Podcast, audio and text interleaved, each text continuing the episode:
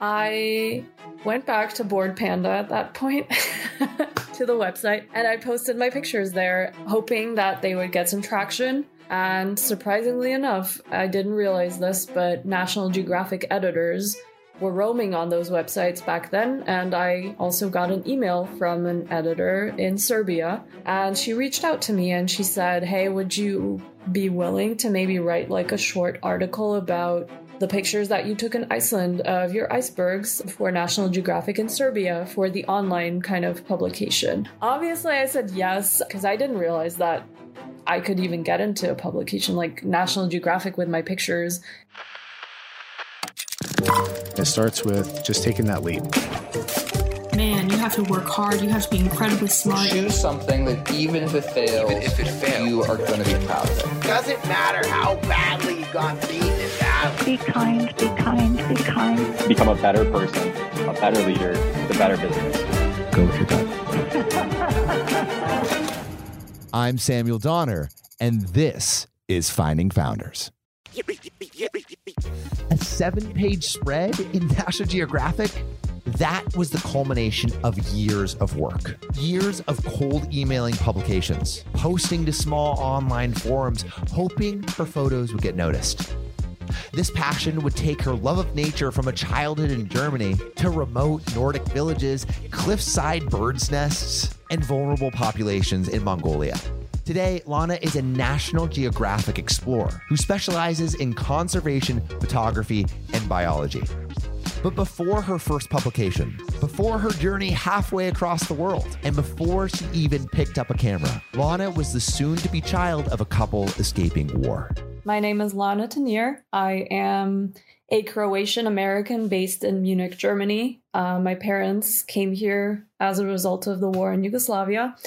And currently, I am a National Geographic explorer and photographer focusing on conservation topics um, related to wildlife conservation and, in particular, marine conservation. My father was studying in Delaware, which is where I was born and he was doing a PhD. But my mom got homesick. She was pregnant with me um, in the States. I was born there. She had a lot of trouble kind of taking care of a baby while my dad was doing his PhD. So they returned to Croatia, which is where my family's originally from, um, with my dad hoping that he could continue studying there. And um, basically, at that point in time, this was like, I guess, 1991 is when um, the war in Yugoslavia started to kind of like heat up and when things started to happen in different countries in which were part of Yugoslavia back then. And how did the war break out? And like, where was your mom during that? My parents were in the main city of Croatia called Zagreb, and that part of Croatia actually wasn't um, a war zone. So the wars happened on the borders between like Bosnia and Serbia, as well as Croatia and uh, Serbia at that time. But however, we did have like um, remnants of, or at least like signs that the war was happening. There were snipers on the buildings. My parents would have to go into bomb shelters because there were alarms. They would see planes flying over, like Serbian planes flying over the city, and they were scared that those were going they were going to drop bombs. So everyone had to hide in bomb shelters. And that's the point at which my parents said, like, we need to leave because they were scared my dad was going to get drafted in the army. And actually, my parents packed up their things and left a week before all of the borders closed. My dad is a computer engineer. He got a job in Germany, very last minute at a company. And if he hadn't gotten a job, they would not have been able to leave because at that time, like, Germany wasn't accepting anyone who didn't have stable income and who wasn't able to provide for their family. So um, this basically happened like a week before all of the borders closed, and the rest of my family stayed in Croatia. Luckily, Croatia, uh, luckily Zagreb wasn't you know the city that got attacked, so everyone was fine. But um, all of the men got drafted in the army, so my dad would have been in the army, and there are a lot of kids um, who grew up in my generation who grew up without fathers because of the war. So I got very lucky. What are some of your earliest memories of Germany? Some of my earliest memories of Germany were of me just as a child being out in nature. I would play with frogs, like I would try to chase lizards when we were on vacation in Italy. I would constantly like be climbing trees and getting really dirty, getting all of my clothes ripped um because I was playing out um in you know in nature essentially just like with other kids um all all day long. So um those are kind of my earliest memories of just kind of being a rambunctious child playing out in nature and kind of loving the feeling of being outside and being free. But on the other hand, I also did get very influenced by Disney movies. I would watch like a lot of Disney.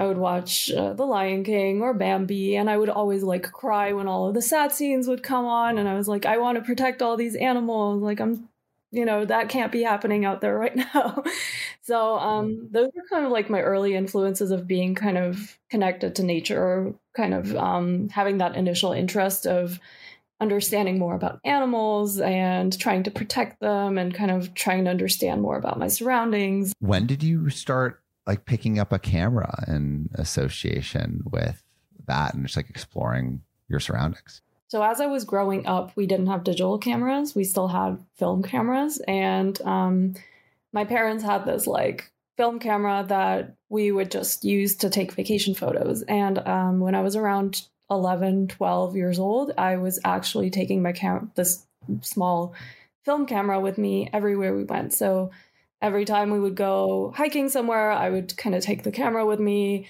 if we were on vacation, I would take my camera with me. Like that was kind of the first time that I was consciously taking pictures with a camera. Already back then, I was like capturing anything and everything that I could see. It wasn't even family photos. Sometimes it was just like random photos of nature, detail shots of like where we were, street photography, like shots of people on the streets. Um, so that was kind of the earliest that I started to explore. Can you tell me about your first encounter with his dark materials? Um, when I was, I think, around 12 or 13 years old, I read his Dark Materials by Philip Pullman, and it really inspired me to kind of go out and explore the Arctic because in his books, he writes a lot about the Arctic and about like polar bears and about the different animals that roam around there. It's a fantasy book, so it's a little bit more like based on like polar bears that are i guess with human kind of characteristics that are like fighting um, some other communities out there that are against them or something like that i can't really remember the details anymore but um, essentially what he was writing about is how cold the environment was how difficult it was to survive there about the snowstorms about like how tough it was out there and also about how beautiful it was out there. So he would write about the northern lights and how they were dancing in the sky and how you could see them among like the shining stars and how um, the northern lights were magical. They had like magical properties. So that inspired me and I was like, does this really exist? Is this real or is this just like a fantasy book? And then I was um, kind of reading up about the northern lights and i understood that they really exist and i got really excited i was like this is one of my goals in life like i want to see the northern lights i want to see these beautiful kind of like magical structures but as you develop that that interest in like photography can you lead me up into the lee strasberg stuff because that was more acting initially right that was more acting indeed i initially started to express kind of my own creativity in school through acting. I was a very shy child when I was growing up. I was like always a good student, but very quiet, not really like expressing myself or raising my voice or like talking in class. I was always in the corner, just like kind of doing my own thing. And when I was a teenager, I kind of thought this kind of has to end. Like, I need to figure out how I can become more confident and how I can become more outspoken. Uh, so I joined my high school theater and I just initially kind of started out in smaller roles, built my way kind of like up to larger roles until I got a lead in one of the theater plays that they were doing for school. And I realized that I really like acting because it allows me to kind of like express myself without actually having to like be vulnerable in terms of like my own character. I could just like express myself through other characters. And I loved telling stories of like other people, other characters. Um, so that initially was like my first way of expressing my own creativity and my own thoughts beyond like just this photography that I was doing on vacation. And ultimately, I thought that I wanted to go into acting after that. And um, I joined a summer course for young actors at Lee Strasberg during my summer holidays in New York, which was kind of my first contact with the States as well, with New York. And did, I think, six weeks of acting at the Institute. So, how did that stack up to what you thought it would be? Ultimately, I decided that I didn't want to pursue it as a career because it was a very competitive and a very kind of insecure career. So, for me, um, at the same time as I was pursuing acting, actually, I also picked up like a film camera for the first time. And I was trying to like, I was at a crossroads trying to decide if like I want to go into acting or I want to go into filmmaking. And I realized that like through filmmaking, I can also express myself and also tell stories that perhaps no one else has told before. I can also write my own scripts. I can kind of like have a little bit more flexibility in terms of the story I'm telling but um, it's also going to allow me to do what acting has allowed me, which is kind of like to be vulnerable and to kind of be creative and express stories from my own point of view. Let's talk about your the first film that you directed, um, uh because uh, that was around 2004, right? I believe so, yeah. Uh, I directed a short film when I was in school. I was around 15, 16 years old and my friend and I, we wanted to, just like during our summer break, we wanted to shoot a short film for fun.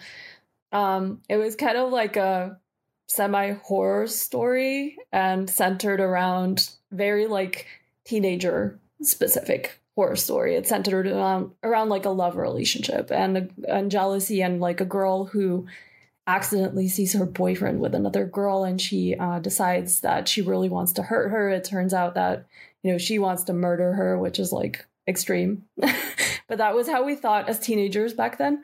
Um, so we shot like a horror film practically um, during the summer break, and it ended up actually winning a couple of youth prizes in the UK.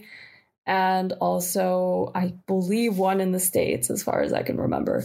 So that was like the time when I saw, okay, maybe I'm not such a bad storyteller and maybe this could be like a career I can go into. So actually, my experience at Lee Strasberg and being in the center of New York City showed me how amazing the creative scene is in the in New York and it gave me a first taste of what I wanted to experience during my studies. And that's kind of why I decided to go to New York because I saw that it was like the center of creativity, of filmmaking, of theater, of storytelling. And that's what I wanted. I wanted to be kind of at the epicenter of where all everything was happening. Um, so my film school actually led to me going to study, uh, my acting school, sorry, actually led to me going to film school in New York. What was the decision to go to New York? Like, what kind of conversations did you have with either your parents or other people? The conversation that was had with my family in particular was primarily that, you know, it was very far. um, so we essentially kind of tried to figure out how we would best be able to keep in touch and if there were any people that I could go to if I was in trouble in New York. What was New York like just when you start trying to have to like live there and and learn there? So my first week in New York was like a mixture of excitement and pure fear. I was I realized that it was actually happening that I was all by myself. That I was actually in New York and I was without anyone that I knew. I was without family. I was completely left to basically fend for myself and that was scary, but it was also exciting. There were a lot of like new experiences, like opening a bank account for me was new. Um, living with other people was new for me. I lived at home till I was 18 and then suddenly I was like in a student in student housing with four other girls. So that was new. Were there any moments where you felt that it was hard? Oh, I was really struggling like the first weeks. I was super homesick. I was um getting used to the situation of living like with four other people. um, I had to develop a lot of like communication skills to be able to set boundaries and to say like what I expect or what I want from other people. So suddenly I was surrounded by people 24 7. And that was something that I just had to get used to. And it was a stressful situation for me.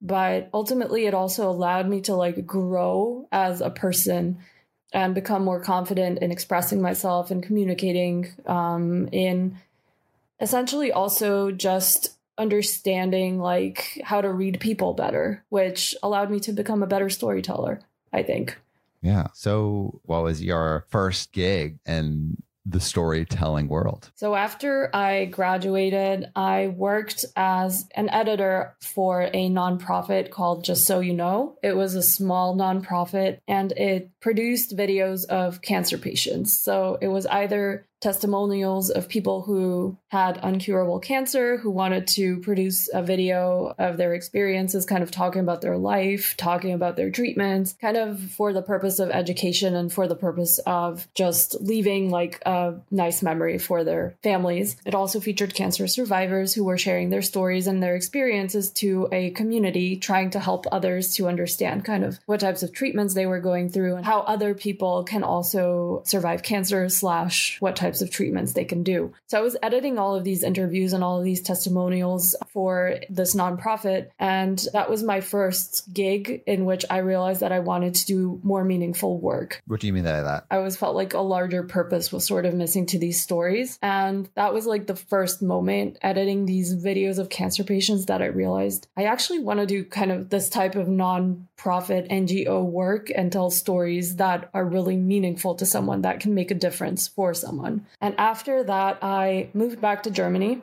and I spent two and a half years looking for jobs, which I didn't get in the film industry in Germany.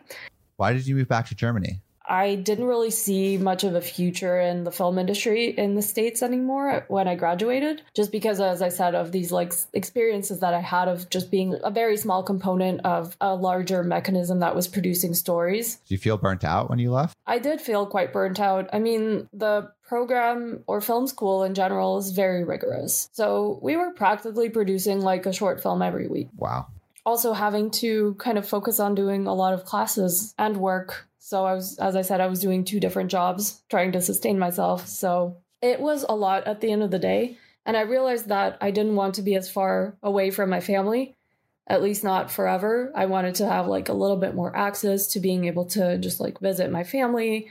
And I just wanted to settle uh, in one place. And I decided that that was it was more convenient and it was more i guess of a long-term plan for me to just be back in europe Do you think at that moment you were settling?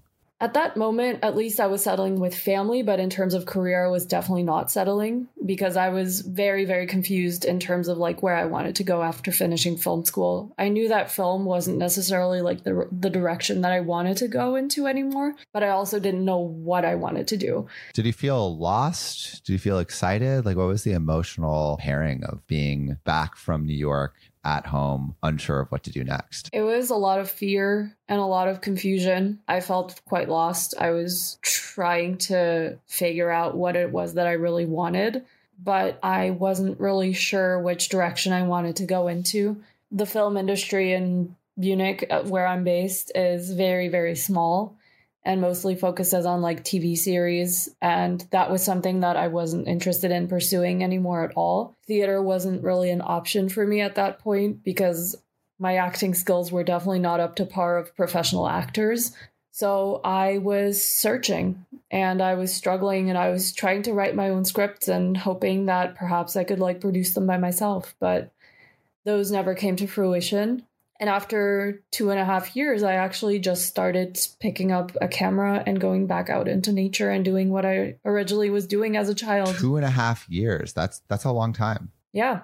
I spent quite a long time just like trying to figure out what I wanted to do. When people asked you, like, what are you up to, Lana? Like, what would you say? Well, I was basically saying that I'm writing scripts and like trying to figure out how to tell those stories. So I had like a lot of ideas in my head. I was trying to write those down. Ultimately, I didn't know anyone that I could work with. So it was like a lonely experience at that point. At that point, as I said, I, I actually picked up a camera and I just started to go out by myself and was trying to shoot different different landscapes um, effectively. And I was trying to like capture emotions by going out by myself with a camera and shooting landscapes because that was what I could do by myself with like one of the tools that I had on site at that time. And how old were you when you picked up the camera again? About, I think, like 23 ish when I started picking up a camera. Seriously, picking up a camera, not just for fun. Yeah. Was this all all outside of Munich? Yeah, this was pretty much all kind of within Germany, at least. Around what year was this? This was around 2012, 2013. Was there a idea of like developing a portfolio? Were you just trying to understand like how to capture landscapes again, or did you have a mission or vision in mind? So there was a little bit of a plan. I was always a huge fan of National Geographic when I was growing up. As I said, I was always like out in nature, playing around as a kid. And National Geographic was kind of like a magazine that followed me throughout my childhood. And as I was like growing up as a teenager, I would always also read their stories. And I was interested in like learning about different wildlife that they were writing about, different explorers that were going out and like finding. They have the coolest stories and photos. It's it, like National Geographic. I, I I had National Geographic like stacks of those yellow magazines, like you know six feet high, and thumbing through those, you're seeing some of the most incredible things in the world. Exactly. And that was at that point when I was taking photos of landscapes and going out into nature, I was kind of reconnecting with that like initial, I guess, awe that I felt when I was reading National Geographic and that initial awe for like discovering nature that I um, felt when I was kind of looking into the magazine. So that goal started to sort of resurface. And so ultimately, I, I, honestly had no idea how to get into a magazine at that point. I was completely clueless, um, just trying to at least take some really good pictures and um, then figure out what I was going to do with them and how I was going to kind of reach people that were maybe interested in publishing them somewhere. The first goal, as I said, was just to build a portfolio with kind of this little kind of spark in the back of my mind that I would love to be in National Geographic at some point. Yeah. Yeah. So you're, it, it, it's cool that it's like this starts so simply, where it's like, I want to be a photographer. So how do I do that? Well, I just have to have an array of photos and like it can start that simply. But also you know you're talking about things in the back of your mind when you were younger with national geographic but uh, we talked a little bit about the northern lights. You know you read the the his dark materials and there was like the the beauty of the northern lights and and i i imagine that would make a, a hell of a photograph. So was that something that resurfaced as something that you might want to add to that portfolio? It was something that resurfaced um, eventually uh, as I said, this was a goal that I had as a child, but I only started to connect that goal with like the goal of becoming a photographer um, when I was a little bit older. I was about to become 24 years old. It was somewhere towards the end of the year. My birthday is on Christmas on the 25th of December. And I started to realize that if I wasn't pursuing my dreams I would eventually be 70 or 80 by the time that I saw the things that I want to see in the world. And I just decided, you know, I did want I remembered that I wanted to see the Northern Lights at some point. And I was like, you know what? I'm just going to book a ticket to Finland by myself and go there and hope that I see the Northern Lights. It's winter. They're supposed to be there. I had never shot the Northern Lights before. I had a camera. I wasn't a great landscape photographer by all, by any means. I was just like practicing at that point and building my portfolio. But I was like, I want to push myself further.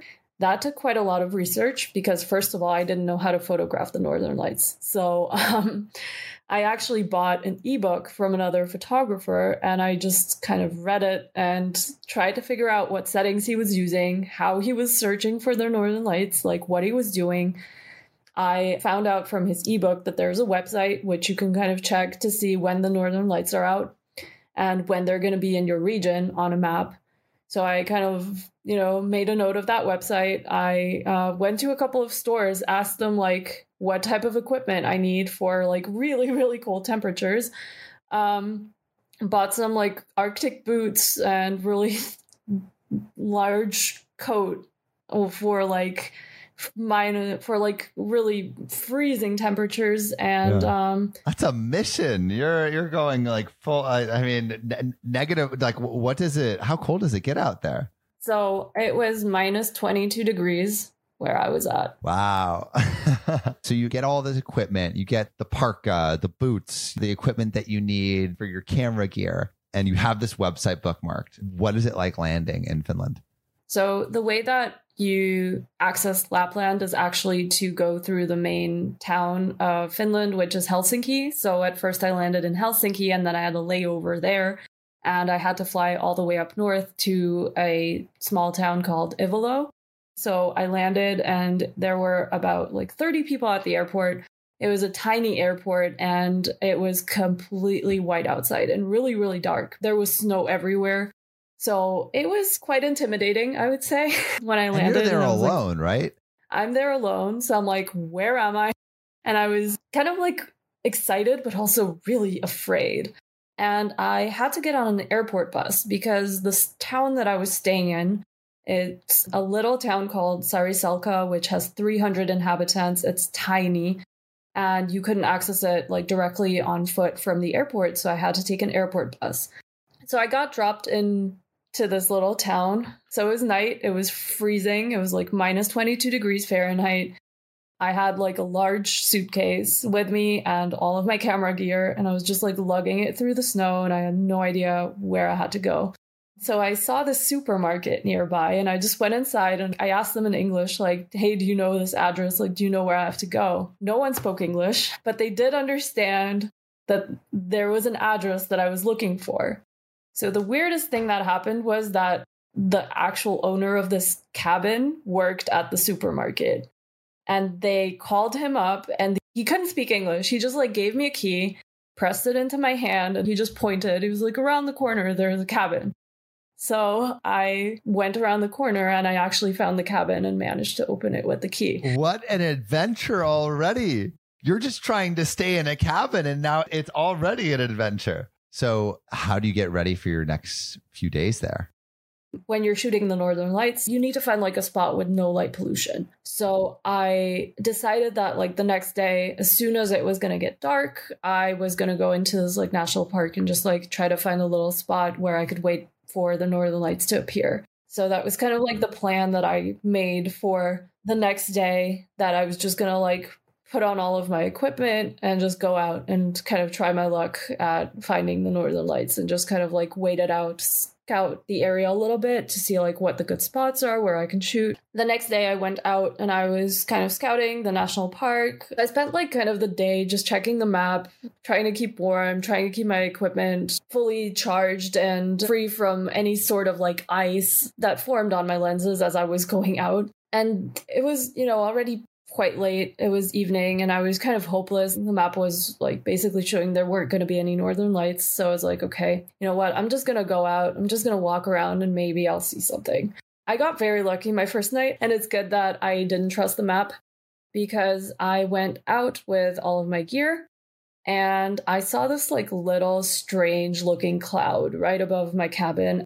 Turns out the cloud wasn't a cloud, it was actually the northern lights and it was one of the most spectacular shows that the community had seen that entire season up to the point when I came. So I got super lucky. What did it look like? It started out, as I said, as like a small cloud, but then it spread into this like long green kind of winding line across the sky. And that line just kind of spread into different directions, started winding in like all different shapes and sizes. And eventually it started also kind of developing different colors. So the greens weren't green anymore. They were also like pinks and yellows. And they were just like dancing around the skies. I was practically like in knee deep snow for about three and a half hours, just trying to take pictures of the northern lights.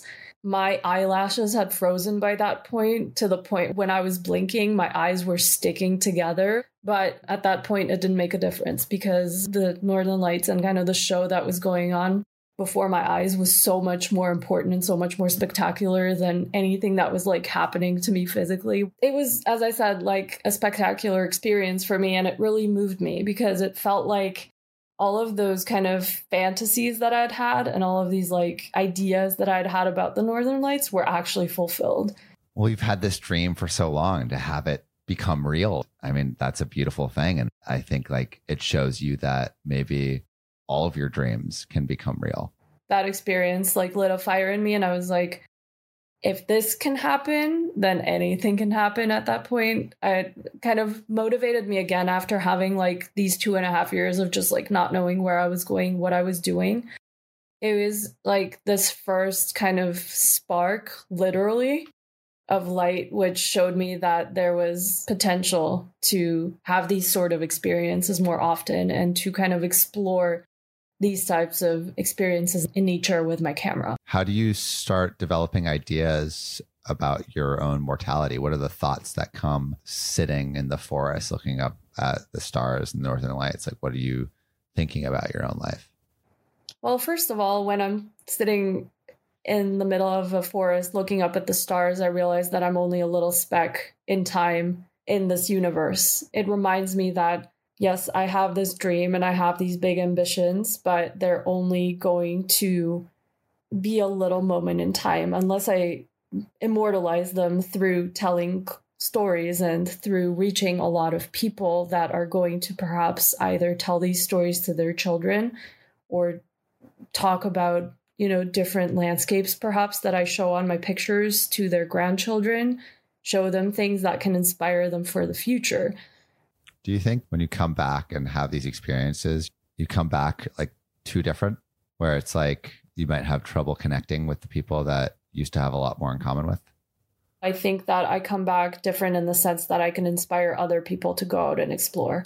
Because as storytellers, we live through stories, and I think we try to inspire other people to kind of be more curious about their own environment, explore more, go out more, try new things, see new things. So for me, it's still kind of easier to connect to people because I have stories to tell and people love stories.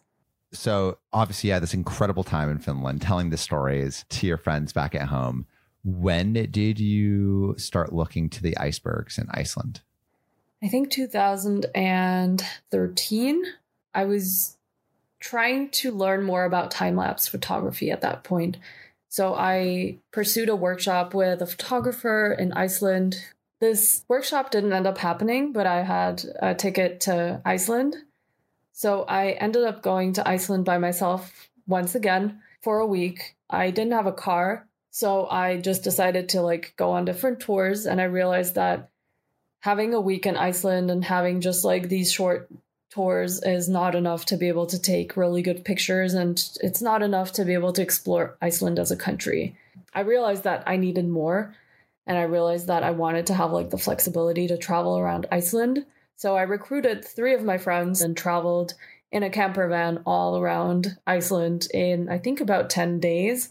And that was when I first saw the icebergs in Iceland. So I really, really, really wanted to see what is called the Jökulsárlón Lagoon in Iceland. It's like a very famous lagoon with a lot of icebergs that are breaking off of a nearby glacier.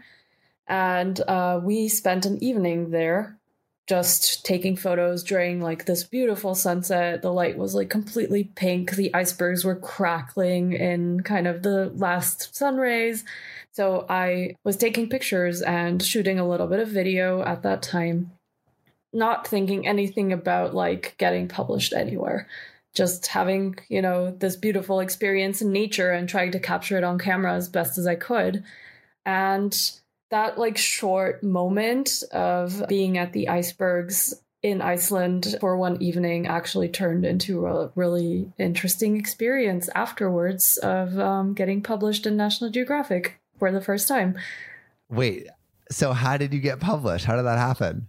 I have to backtrack a little bit here.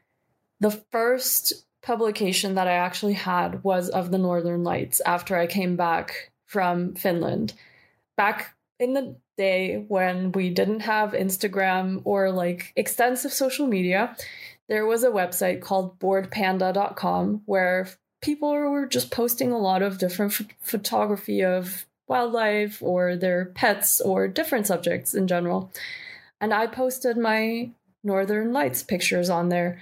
And suddenly I had an email from an agency, a photography agency, who said, if you are interested, we'd really love to kind of sell some of your photos of the Northern Lights to a couple of online publications. What did that feel like to have someone reach out? I was really, really, really excited.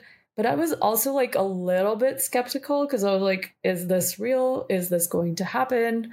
I don't know if this agency is trustworthy. So I was gonna, you know, wait it out and see if it actually happens. And then I was gonna believe it when I see it.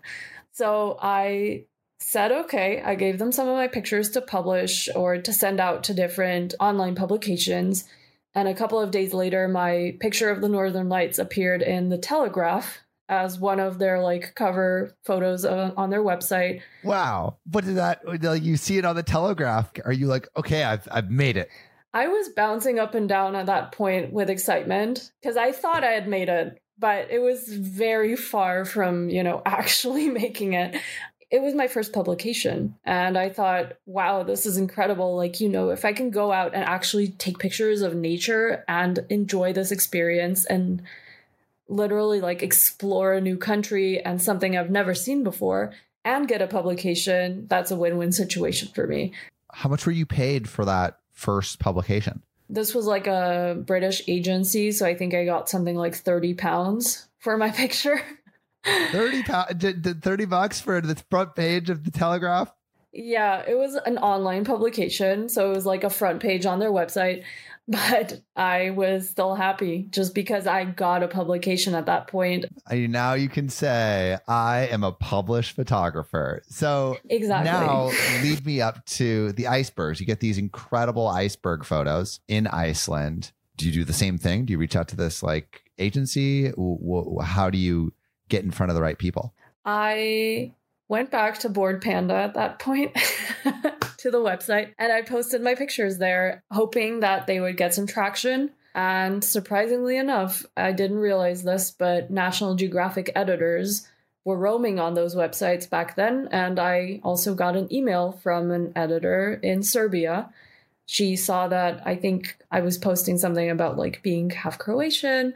So she saw that I'm Croatian. She saw that I was taking pictures of icebergs, which again, back then wasn't as normal and as standardized as it is today.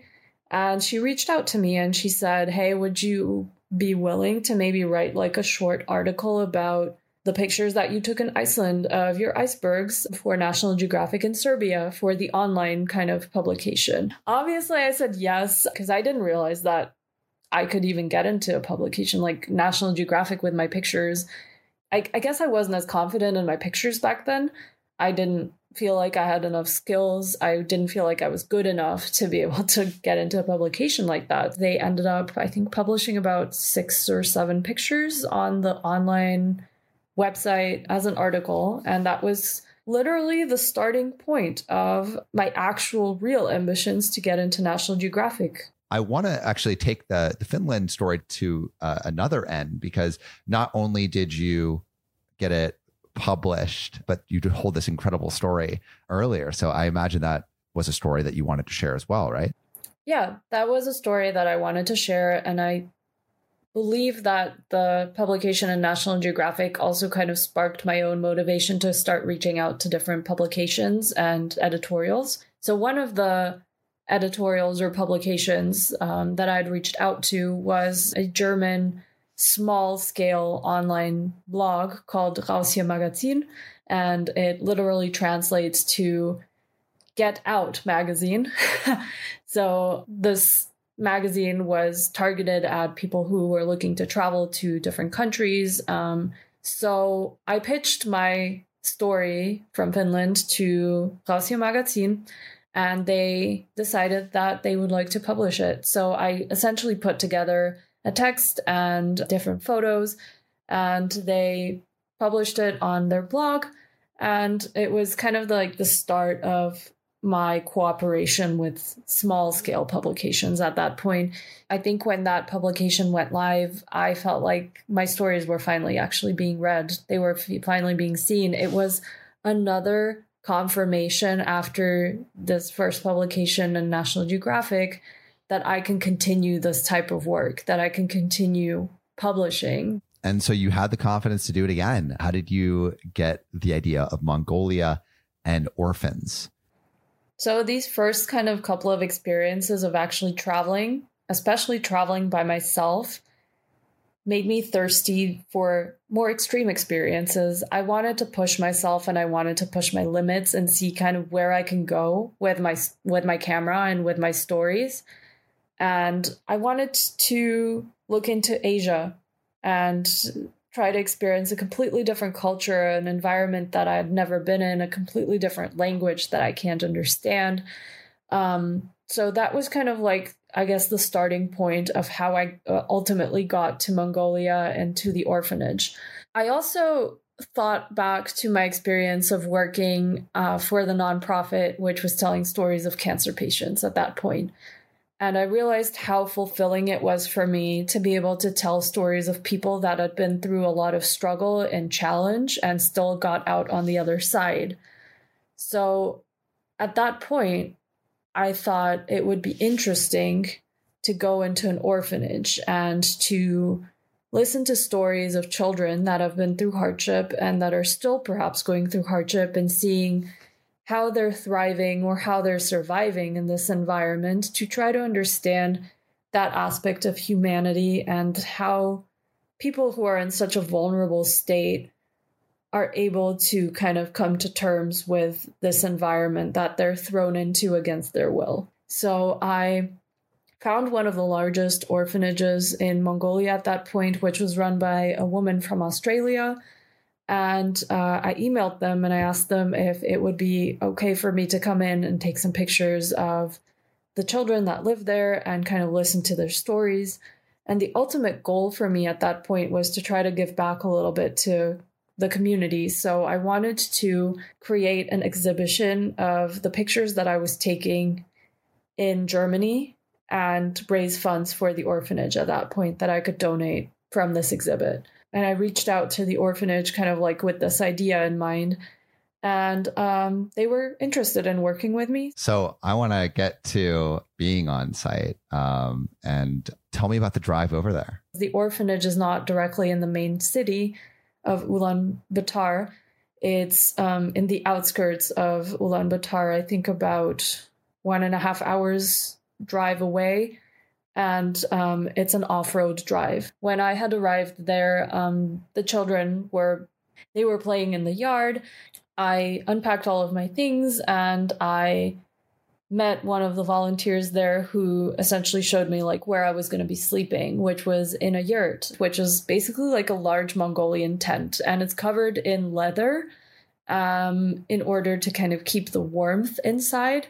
But essentially, um, you have kind of four beds in the tent, um, a leather floor, and a small door that a small wooden door that you can go in and out of um, the tent.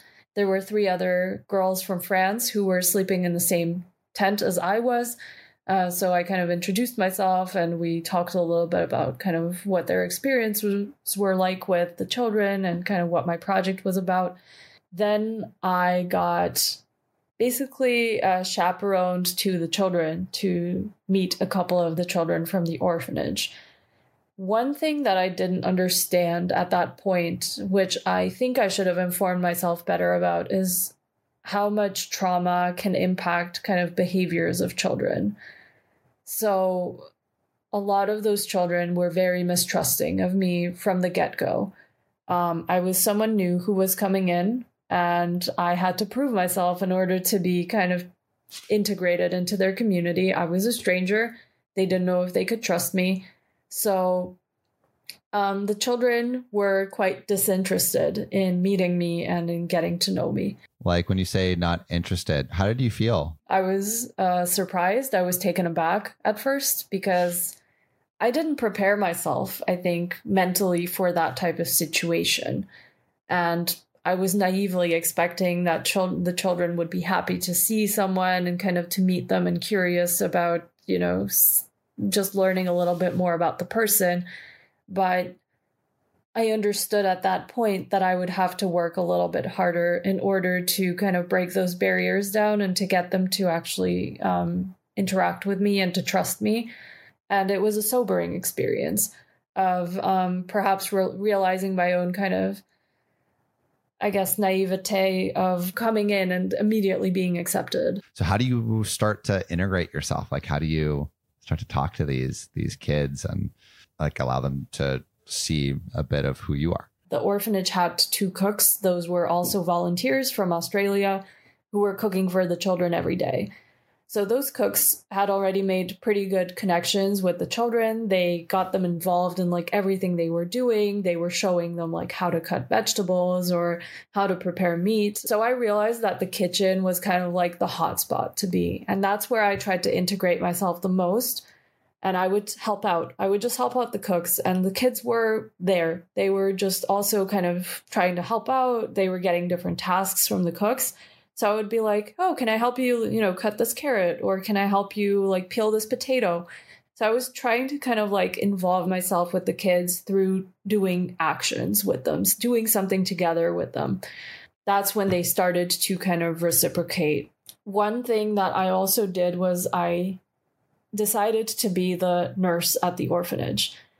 So um, there were a lot of injuries that the kids would um, like get through fights that broke out at the orphanage or through just playing.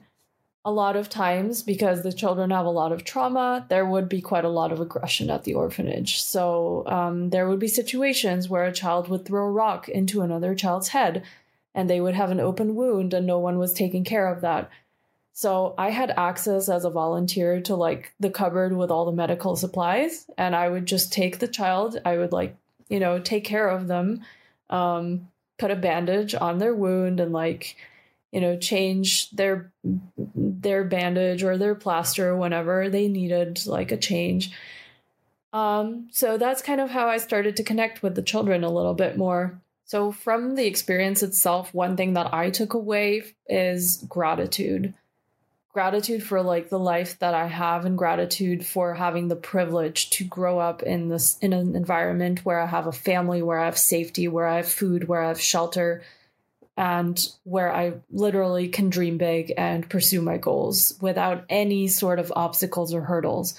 In terms of photographs, I had a lot of different pictures of children at the orphanage in different situations. So, um, the children weren't just constantly working in the kitchen or going to school. We would also do kind of different trips um, with the children. So, once we went to a river that they could kind of like swim in, a lot of the kids didn't know how to swim. So, they had these like styrofoam flotations that they just kind of constructed from some sort of like pieces of trash that they had found and they were floating in the river on these like pieces of styrofoam just kind of trying to have fun in the water while not drowning um so it was pictures of them just kind of putting you know their stories into perspective a little bit So with all these photos, what did you what did you want to do with them? So the end goal was again to do a photography exhibition with these photos and raise some funds for the orphanage. So I contacted um, a like basically a concert hall in my nearby town and I asked them if I could exhibit the pictures in their foyer because they had quite a lot of exhibitions uh, so that the, all the people that were going to like a performance or a concert in the theater would actually see the pictures before going in um, to the actual performance. So they uh, were really happy to exhibit the pictures, and I ended up exhibiting for I think about um, three weeks at this hall, and I also had an opening for my exhibition, in during which I invited a lot of people from my community to come and to see the pictures and I was doing a tour explaining kind of like what each image um, showed and what the background of each image was. And I collected some funds for the orphanage through doing this exhibit because through hearing these stories of these children and seeing the photographs, people were actually very moved by how they lived and by their life and through their stories. Um, so they were happy to provide a little bit of financial support, which ended up then going to the orphanage. Could you lead me up to uh, when you would eventually do nesting in plastic? So, nesting in plastic was a project that um, came to fruition through an experience that I'd had prior to actually pursuing this project. I had wanted to go to an island called Helgoland in northern Germany for a while because I had heard that it's the only island which has seal populations um, in Germany.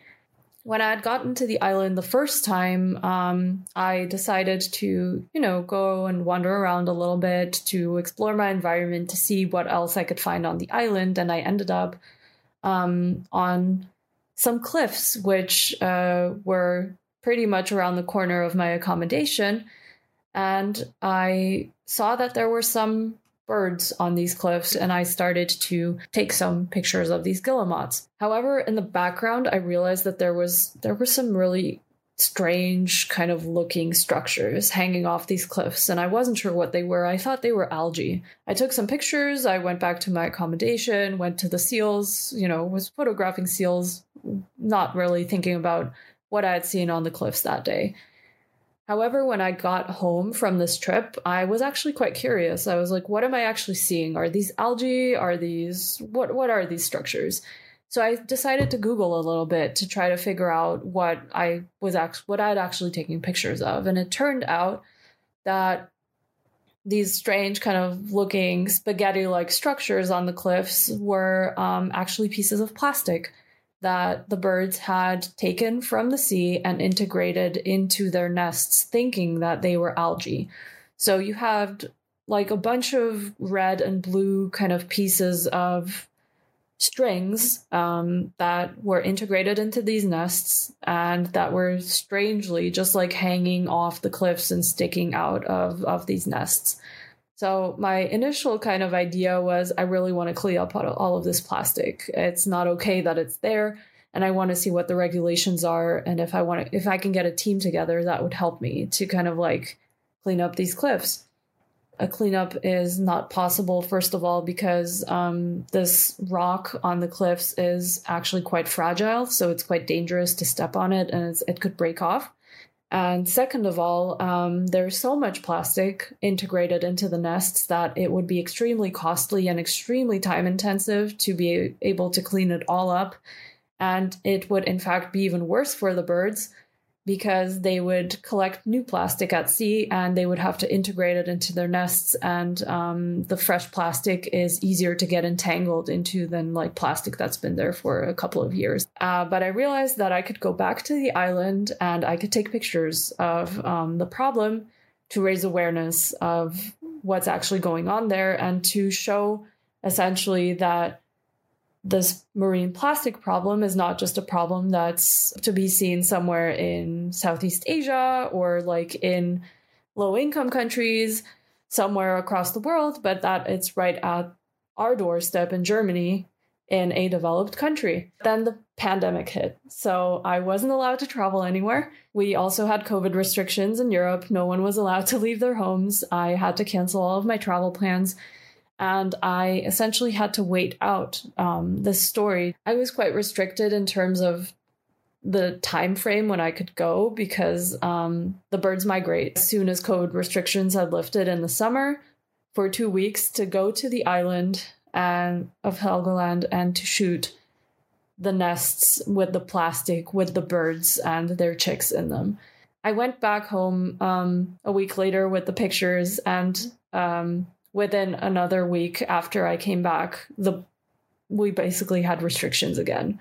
I wasn't quite sure what I wanted to do with the pictures. I my goal was to actually pitch them to a local magazine, um, which is called Terra Mater, which is local to Germany and to Austria. But they actually um, they rejected the story, so they didn't really want it. And I thought, why not just take the chance and pitch it to National Geographic? I didn't think they would take it. I was like, it's probably not even their topic of interest. But like, let's just try the moonshot. Exactly. I was like, I'm just gonna try it. If they reject me, you know, they reject me, and what what can happen? That's like the worst that can happen. I didn't hear from them for about three months, and three months later, I got a message um, from the editor, and she said, "Hey, we'd be interested in publishing your pictures next year. Would could you be able like would you be able to send us a couple more so we can kind of pick and choose what we want to do with the story?" So that was the moment where I was like, this can't be serious. And this is a large scale publication. Yeah, and it's it was in the printed magazine, so it wasn't an online publication. I was very skeptical at that point. I was like, okay, I'm going to believe it when it's published. Yeah, when I'm holding the magazine in my hands. exactly. Basically like after about 6 months of um talking to the editors, talking to the writer, layouting and you know, trying to plan kind of like what the publication and what the story was going to look like. Um, the actual publication came out in April 2021 with a seven page spread um, about the story on northern gannets and plastic pollution. Being in National Geographic is like the the the, the top of the top. It was it was surreal. It was the most strange feeling going into like a supermarket, being able to pick up a magazine and see my story in it. That was kind of like the point at which I was like, okay, I'm good. like I feel good about I feel good about like where I am right now and about the work I'm doing. And I feel like this is where I'm supposed to be. You know, my focus wasn't necessarily on wildlife or on human stories, but it was um, a focus on minorities in terms of communities that don't really have a voice and that can't speak out for themselves. Okay, so you are now published what did that change for your like your career? Like was it now like okay like full-time living off of taking these pictures? Like how did that change the trajectory? Um it changed the trajectory in that i had a lot more people that were interested in my work at that time. So where is everything today? Like what are you most excited about? Where are things leading to? What's going on today so today I am still working for National Geographic. However, I've moved to the headquarters now, um, to the States. I received a grant from National Geographic in 2022 to pursue a project on harbor porpoises and harbor porpoise research and conservation um, in Germany, in Denmark, and in the Netherlands. And this project is a long term project, which started um, basically with research towards the end of 2022 and is continuing until September of this year, so 2023. And it's following different research institutes and trying to understand more about harbor porpoises in the North Sea and in the Baltic Sea in order to be able to protect the populations better and to conserve them long term. So, looking back on your whole story, looking back on everything you've accomplished, like I mean, you've you had this dream in your head, really like when you were almost, you know, like 12, 13 and you've taken it all the way up to now being a uh, being published in National Geographic, having another grant where you're traveling the world, exploring the Arctic, exploring all of these in- incredible places. What advice do you think you would give to someone who wants to get started in in photography and wants to gain a foothold like what advice would you give to those people? So i think the best advice that i would give to someone who's starting out in photography would be to not wait for permission to tell a story. And by that what i mean is that if you have an interest in a particular topic or a curiosity about something specific that you would like to follow I would go out and shoot that regardless of whether you think that it's going to be published or whether it's going to get like public traction or not. because I think that as long as you follow something that you're passionate about, you're also going to be able to tell that story and to shoot those photos in a way that it's going to touch and reach other people. Um, that's kind of like the most powerful advice that I've learned just generally through trial and error. Do things that you feel are right for you. Don't wait for other people to tell you what you should be doing and how you should be doing it. Thank you so much for listening. If you haven't already, make sure to subscribe, rate the podcast five stars, and share with a friend. If you have any questions or comments, DM us at Finding Founders Podcast on Instagram, LinkedIn, or Facebook. Finding Founders is produced and hosted by me, Samuel Donner. Our audio editing team lead is Ashley Jimenez, with support from Jessica Morales, Miley Lipton, Siyu Pan, Kenny Wright, Josie Yo, Matt Fernandez, and Merritt Hill. Our outreach and research team lead is Desiree Nunez, with support from Marissa Granados, Monica Lee, Sarah Tiersma, and Yao Liu. To see more of what we're up to, subscribe to our newsletter at findingfounders.co. Thanks again for listening, and see you next week.